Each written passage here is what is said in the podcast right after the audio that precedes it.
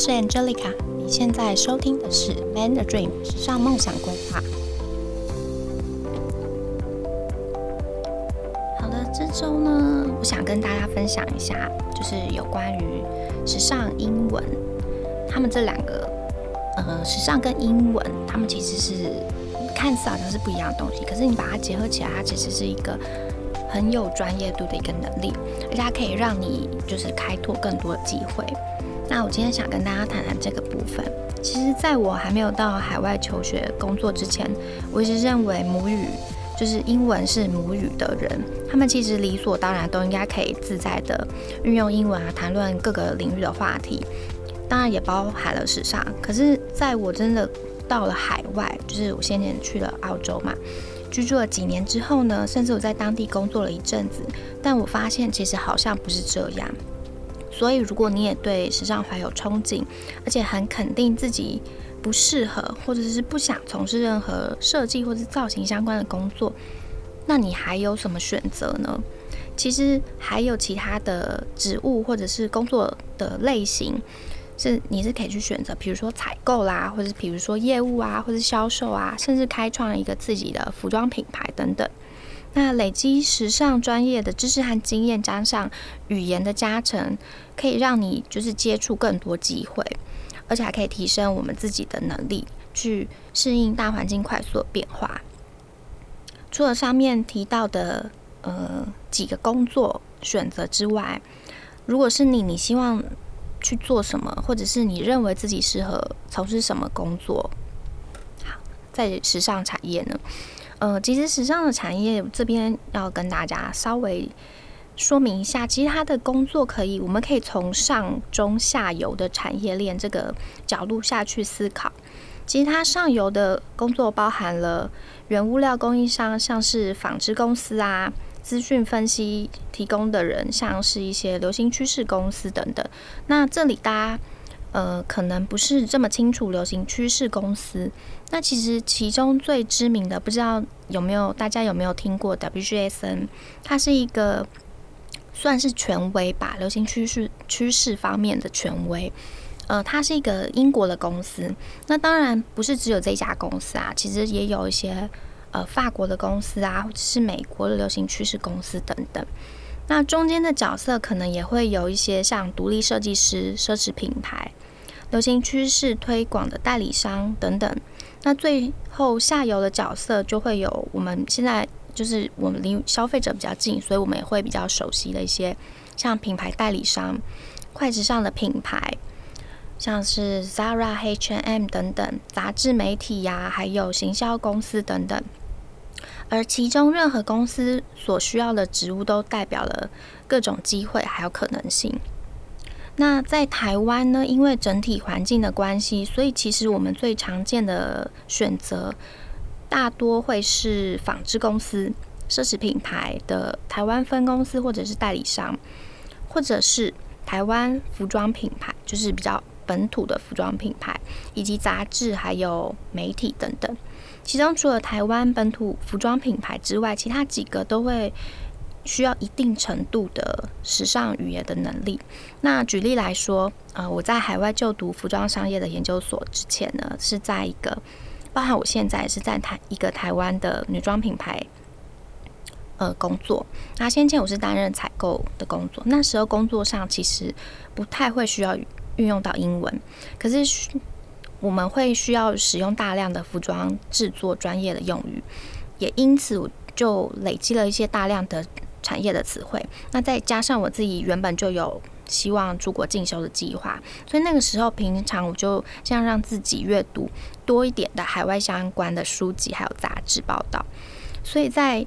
我一踏入呃研究所，就是服装专业的研究所就读的时候。其实比其他，甚至比其他的来自以英文为母语的同学、国家的同学，就是比其他讲英文的同学，可以更快的进入状况。所以其实这也就是跟我们讲说，其实你如果你英文好，或者甚至你的母语是英文，并不代表你可以很好的掌握时尚英文这一块，因为它除了语言的部分之外，还加上了一些专业的累积。其实就好比像是，嗯，你你去想象中文好了，我们现在就算是我呃我们在谈论一些服装相关的东西，那可是讲的再深入一点的话，其实有很多时候你可能就不太能够这么好的去理解。虽然我们两个都是讲中文的人，那这就是为什么其实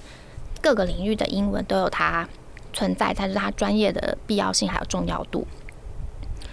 另外，我也想跟大家谈谈，其实我一直觉得机会是给准备好的人，可是其实真正去实行它的人并不多。你也许已经已经在服装产业了，或者是你正朝着这个目标迈进，可是其实大环境一直在变化，尤其是像我们现在，而且它会越来越快哦，因为我们看工作的方式也会逐渐不太合时宜。这是什么意思呢？就有点像是近几年我们出现了一些名词，其实它出现已经好一阵子了，像是斜杠啊、零工经济啊、大离职潮等等。你可能听过，可是你你可能也觉得跟自己没有太大的关系，因为你也许有一个稳定的工作啊，在自己还算认同的公司任职，但是以上三个名字呢，它却代表了一件事，就是自我意识还有雇佣制度的转变。它其实随着新的一代，像 Z 世代的兴起，对于自我的探索以及关注自我需求还有发展的趋势更胜以往。加上受到疫情的影响，其实从欧美国家开始的大离职潮开始，对于企业来说呢，如何留住人才就成为了另外一个挑战。可是另一方面，对企业而言，长期的雇佣。也代表了比较高的人力成本，所以在大环境各方的压力之下呢，会出现零工经济这样子的一个趋势还有概念。所以长期来看，我们如果将着眼点放在我们个人的能力还有专业形象的营造，而不是说你现在在什么公司有着什么样的职位或职务，才能确保我们自己可以因应这样的变化。再加上，其实时尚。我觉得时尚它一直是一个十分快速，它的步调一直都很快，而且它是比较好国际化的产业。不管是在求学还是工作上，其实到现在一直到现在，欧美国家都还是主流。所以，我们如果希望时时可以获取新新知的话，其实英文能力可以帮助你累积资源。你可以从线上杂志啊、专业文章、趋势报道这些管道去获得产业的脉动。而且这个会也会跟你的未来发展息息相关。比方说，如果你希望担任时尚品牌的 production 相关的工作，那你就可以将重点放在搜寻一些东南亚、印度或者是非洲的机会上面。那另外，因为近几年远距工作开始兴起嘛，有时候在我们在 LinkedIn 上面也可以发现一些海外品牌或者是新创公司他们所提供的 remote work 或者是 hybrid 远距工作或者是部分远距这样子比较新形态的机会。那在工作上，你就有可能会需要来自跟来自各地的同事去做沟通跟协作，所以很多时候都会对英文有所要求。呃，不过我相信很多人在听到时尚英文的时候，脑中都会很直觉的想到，呃，他应该是要怎么样用英文去表达，呃，你穿你的穿搭吧。可是其实你知道吗？它只是这个时尚英文的一个小部分，这是比较日常的。那我们现在来，呃，想想看，如果说你对时尚的梦想是希望可以进入这个产业的话。那么，时尚英文对你来讲，就应该不只是潮流英文，而是应该对于任何职务工作都会用到的专业用语。再加上，其实任何语言都一样，即便是说母语的母语人士，对于专业场域、专业领域的用语，都还是必须要靠呃累积一些专业背景知识，再加上对英文这个语言的掌握度，才可以真正。应用在职务上，呃，我自己呢，其实并不是时尚专业出身的。其实，在我还没有去欧美国家，没有去澳洲前，我在台湾的大学念的其实是行销。只是我很清楚自己对这个产业很有热情，所以，呃，在那个是很久以前啦，在那个时候一毕业，我就边从服装打版制作开始学啊，那同时也找了一份销售的兼职工作。那我花了一年的时间去累积作品，但最后呢，终于就是皇天不负苦心人，终于幸运的进入了一个女装品牌担任采购。那从这个采购的工作呢，它也很好的让我有机会建立了从制作还有采购到销售的了解。因为我后来也也在呃欧美国家我也去做了销售。那所以，我对于因为欧美国家，你在那边，其实那又是另外一个故事。之后有机会跟可以跟大家分享。其实，在那边的客群跟工作环境对比，在台湾有很大的不一样。但是再加上我现在自己做的是企划工作，所以其实这一步一步走过来，就是你呃，我很我很清楚自己的目标。那也接触了这个产业的不同面向的工作，那也可以让我有一个比较全面的一个全观的一个角度，可以去看这个产业的发展。那这对于产业英文的累积也帮助很大，也让我更清楚知道了方向。所以我觉得啊，无论你是基于留学、工作、自媒体，还是个人品牌的规划，其实提早可以累积时尚产业所需要的英文，就可以让你走得更快，你也可以就是更清楚知道哪里有机会。那记得那个时候刚到墨尔本就读时尚创业学程的时候，其实一开始我们就要立即的接触一些织品布料这个核心科目的一些学习，包含一些科学或者是化学成分的专有名词。那其实它也被很多学长解释为最硬的科目。那只是幸运的是，我先前在工作上的累积，还有一些